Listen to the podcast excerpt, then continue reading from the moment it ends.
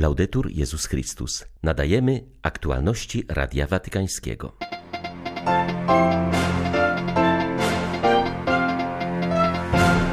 Nieprzypadkowo wojna powróciła do Europy, gdy odeszło pokolenie, które doświadczyło wojen w ubiegłym wieku, pisze papież w orędziu na Światowy Dzień Dziadków. Zachęca w nim osoby starsze do promowania pokojowego stylu życia. Na wschodzie Ukrainy toczą się zacięte walki, lecz Ukraińcy coraz mocniej wierzą w zwycięstwo. Modlą się już o powojenne pojednanie, mówi biskup pomocniczy Zaporoża.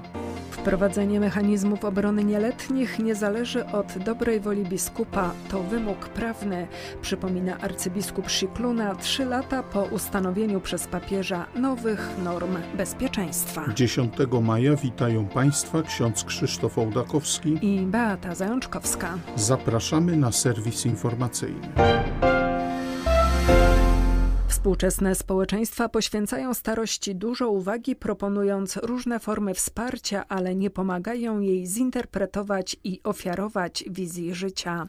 Napisał papież w orędziu na Światowy Dzień Dziadków i Osób Starszych, który będzie obchodzony 24 lipca.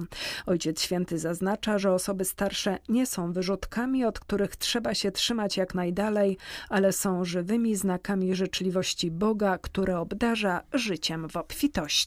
Starość nie jest okresem bezużytecznym, ale czasem przynoszenia owocu. Wiąże się z nową misją, wyrażającą się w poświęceniu uwagi młodym pokoleniom. Papież zaznaczył, że nieprzypadkowo wojna powróciła do Europy, gdy odchodzi pokolenie, które doświadczyło jej w ubiegłym wieku. W obliczu tych tragicznych wyzwań potrzebna jest głęboka przemiana, która rozbroi serca i pozwoli każdemu rozpoznać brata w drugim człowieku. To właśnie na osobach starszych spoczywa nauczenie ludzi naszych czasów spojrzenia na innych z czułością, jaką obdarza się swoje wnuki.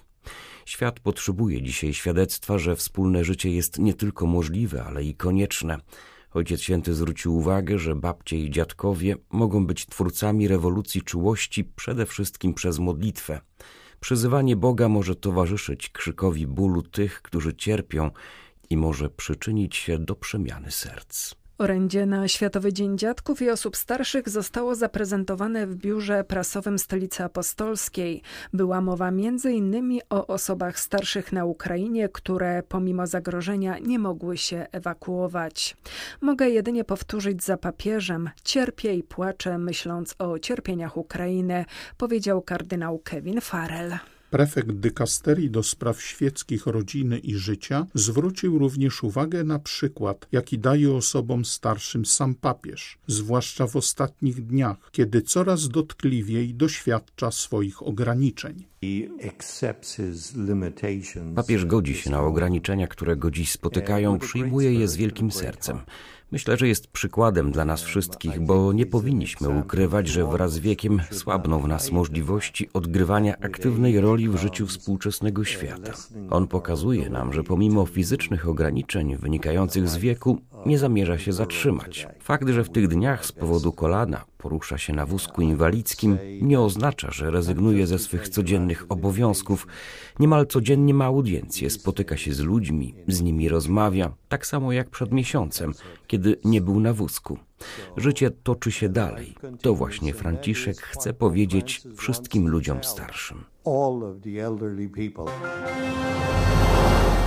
O szczególnej roli przyjaźni w promowaniu jedności chrześcijan przypomina papież w przesłaniu skierowanym do koptyjskiego patriarchy Taładrosa II z okazji dziewiątego dnia przyjaźni między koptami i katolikami. Jest on obchodzony co roku 10 maja dla upamiętnienia przełomowego spotkania między papieżem Pawłem VI i patriarchą Szenudą II. W przesłaniu do aktualnego patriarchy koptyjskiego papież podkreśla, że przyjaźń jest najpewniejszą drogą do osiągnięcia jedności między chrześcijanami. W niej bowiem widzimy oblicze samego Chrystusa. Już 12 milionów Ukraińców musiało opuścić swe domy. Ci, którzy udzielają im schronienia, przyjmują samego Chrystusa, zapewnia arcybiskup Światosław Szewczuk. W codziennym słowie do narodu mówi też o ciężkich walkach, jakie toczą się na całej linii frontu na wschodzie, a zwłaszcza w obwodzie ługańskim, gdzie po obu stronach zgromadzone zostały wielkie siły i nie można ewakuować ludności cywilnej. Ale Ukraina Ukraina walczy walczy. Ukraina stawia opór. Ukraińskie wojsko odważnie broni swej ojczyzny i zadziwia tym cały świat. Ukraiński naród podejmuje starania, by z jednej strony wspierać swą armię i wygnać nieprzyjaciela ze swego terytorium, a z drugiej opatruje rany, które zadaje mu wojna. Dziś w czasie wojny miliony Ukraińców ocknęły się bez własnego domu. Z danych ONZ wynika, że ponad 12 milionów Ukraińców opuściło swe domy, a 5 milionów wyjechało z ojczyzny. Szuka schronienia i wsparcia poza granicami Ukrainy. Dziś chciałbym serdecznie podziękować tym, którzy otworzyli swe serca i domy przed ukraińskimi uchodźcami. Sposób szczególny chciałbym pomodlić się za tych, którzy zostali zmuszeni do opuszczenia swych domów, a zwłaszcza za blisko milion Ukraińców, których Rosjanie wygnali z ojczyzny. Znajdują się dzisiaj w tak zwanych obozach filtracyjnych, które faktycznie są gułagami na rosyjskim terytorium. Stamtąd po torturach są rozsyłani na bezkresne obszary wschodniej Rosji. Na wschodzie Ukrainy toczą się bardzo ostre walki, jednak ludzie są przekonani, że kraj ten wkrótce pokona wroga. W narodzie panuje dobry duch, ludzie wierzą w zwycięstwo i o nie się modlą, mówi biskup Jan Sobiło, który przebywa w Zaporożu. Hierarcha dodaje, że w czasie nabożeństw majowych mieszkańcy tego miasta modlą się, by Maryja już dziś przygotowała mosty pojednania. Gdy dzwonimy do biskupa Zaporoża, pomaga właśnie w rozładowywaniu kolejnego tira z pomocą humanitarną. Przyjechała żywność, ale także słodycze, o które proszą nas żołnierze z pierwszej linii frontu. Przy kawie, mocnej herbacie i energetycznym batoniku łatwiej im trwać w okopach, szczególnie gdy nocą wypatrują wroga, mówi biskup Sobiło. U nas w mieście spokojnie, pod Zaporożem w stronę berdiańska toczą się walki.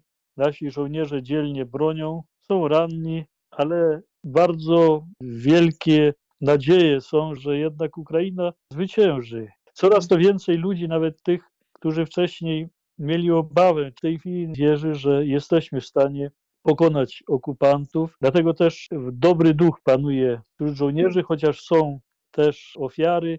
To są ciężkie bitwy, ale jednocześnie wszyscy wierzą, że przyjdzie prawdziwy dzień zwycięstwa i to będzie pokonanie e, Rosji i tego całego systemu też komunistycznego, który gdzieś tam się zakamuflował, co nie chcieli wierzyć też przywódcy europejscy. To jest obrona też całej Europy, że Ukraina powstrzyma nawałę rosyjską, która jest też zagrożeniem dla całego cywilizowanego świata. Biskup Sobiło informuje, że w małych grupach wciąż przybywają uchodźcy z Mariupola.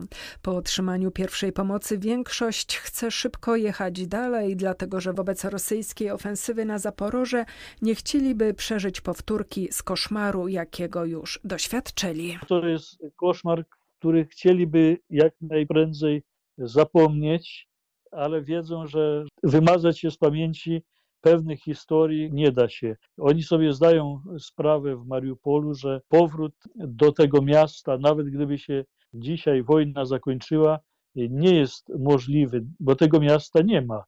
To miasto trzeba wybudować od nowa, wybudować zakłady pracy, będzie praca, będą ludzie przyjeżdżać, będą budować bloki, domy mieszkalne. To jest y, zadanie na następne pokolenie. I dlatego też ci, którzy przybywają z Mariupola, szukają spokojnego miejsca, w którym mogliby e, spojrzeć w przyszłość, a jednocześnie spokojnie się pomodlić za tych, których zostawili, pochowanych na tych gruzowiskach bardzo wielu swoich bliskich. I my już teraz zwracamy się z prośbą do Matki Przynajświętszej, tą piękną litanią loretańską, żeby przygotowała jakieś mosty pojednania, chociaż wojna jeszcze trwa i nie wiemy jak długo potrwa, ona się już stara jak zaleczyć rany. Po ludzku rzecz biorąc, nie ma dziś wielkich nadziei na przerwanie wojny, uważa nuncjusz apostolski w Kijowie. Zastrzega on jednak, że powołaniem ludzi wierzących jest zachowywać nadzieję wbrew nadziei. Wiemy bowiem, że Bóg istnieje i zainterweniuje, jak tylko my zrobimy to, co do nas należy, mówi arcybiskup Wiswalda Skulbokas. Przyznaje on, że tym, co dziś na Ukrainie może dodawać otuchy, jest właśnie postawa ludzi wierzących, zwierzchników różnych wyznań, należących do Krajowej Rady Kościołów i organizacji religijnych, którzy zachowują zgodność opinii względem rosyjskiej inwazji. Jest to ważny wzór jedności i dialogu, duchowa, pozytywna broń, która pokazuje nam, że cała ludzkość powinna się zjednoczyć przeciw wojnie. Pochodzący z Litwy papieski dyplomata podkreśla, że na wojnie nie ma zwycięstwa, co bowiem oznacza zwycięstwo, jeśli jest kilkadziesiąt tysięcy zabitych. Dlatego wojnę trzeba zatrzymać. Arcybiskup Kulbokas przypomina, że nie leży to w mocy dyplomacji watykańskiej, nie dysponuje ona potencjałem politycznym i militarnym wielkich mocarstw. Jesteśmy ludźmi Kościoła, naszym zadaniem jest perswazja moralna, która ma wiele różnych odcieni i oczywiście musi pozostać poufna. Wprowadzenie w życie norm przewidzianych w liście apostolskim Wy jesteście światłem świata nie zależy od dobrej woli biskupa. Jest to wymóg prawny ustanowiony przez papieża Franciszka i zadaniem nuncjuszy jest przypominać biskupom o wynikających stąd zobowiązaniach, mówi arcybiskup Charles Szikluna, drugi sekretarz Kongregacji Nauki Wiary. Wczoraj minęły trzy lata od promulgowania tego dokumentu, którym Ojciec Święty zaostrzył walkę z nadużyciami w kościele. Arcybiskup Szikluna przyznał, że po trzech latach można się pytać o skuteczność tych nowych norm. Wiadomo jednak, że ustanowione przez papieża prawa zostały szeroko wprowadzone w życie i wiele diecezji utworzyło już na przykład punkty, do których mogą się zgłaszać pokrzywdzeni. Zdaniem arcybiskupa Szykluny biskupom nie brakuje dobrej woli, a co najwyżej świadomości wagi tego problemu. Karol de Foucault zostanie świętym ze względu na swe oddziaływanie. My wciąż odczuwamy jego żywą i aktywną obecność wśród nas, mówi arcybiskup Jean-Paul Vesco. Podkreśla on, że cały Kościół w Afryce Północnej jest spadkobiercą tego francuskiego pustelnika. On nam wytyczył drogę, podkreśla metropolita Algieru. Kanonizacja Karola de Foucault odbędzie się w najbliższą niedzielę w Watykanie. Z Algierii przyjedzie na nią zaledwie 30 osób. Jednakże w każdej diecezji Afryki Północnej przewidziane są wydarzenia, które mają przybliżyć postać tego świętego. Jest on dla nas silną inspiracją, mówi arcybiskup Wesko, wskazując w sposób szczególny na kapłański wymiar jego życia. Ten wymiar kapłański jest dla nas bardzo ważny. Karol chciał nieść Chrystusa i rzeczywiście to robił. Niósł obecność Pana pośród ludzi, którzy nie podzielali Jego wiary. Ten wymiar widzimy też u małych braci. Ogromne wrażenie zrobiło na mnie kiedyś świadectwo jednego z braci, który nie był kapłanem, ale dzięki Karolowi de Foucault odkrył ten kapłański wymiar swego życia. Przez wiele lat przebywał w wiosce, w której nie było ani jednego chrześcijanina. Całe moje życie, mówił, polegało na tym, że ofiarowywałem Panu życie każdego z tych ludzi, wśród których żyłem i pracowałem. I kiedy pewnego dnia zaproponowano mu przyjęcie święceń kapłańskich, on odmówił, ponieważ dzięki Karolowi de Foucault jego życie już wcześniej nabrało charakteru kapłańskiego na mocy chrztu.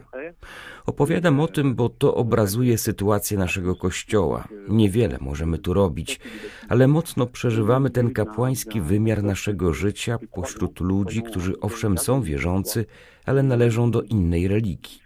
Myślę, że jest to wielka intuicja Karola de Foucault, która jest dziś bardzo aktualna w naszym kościele.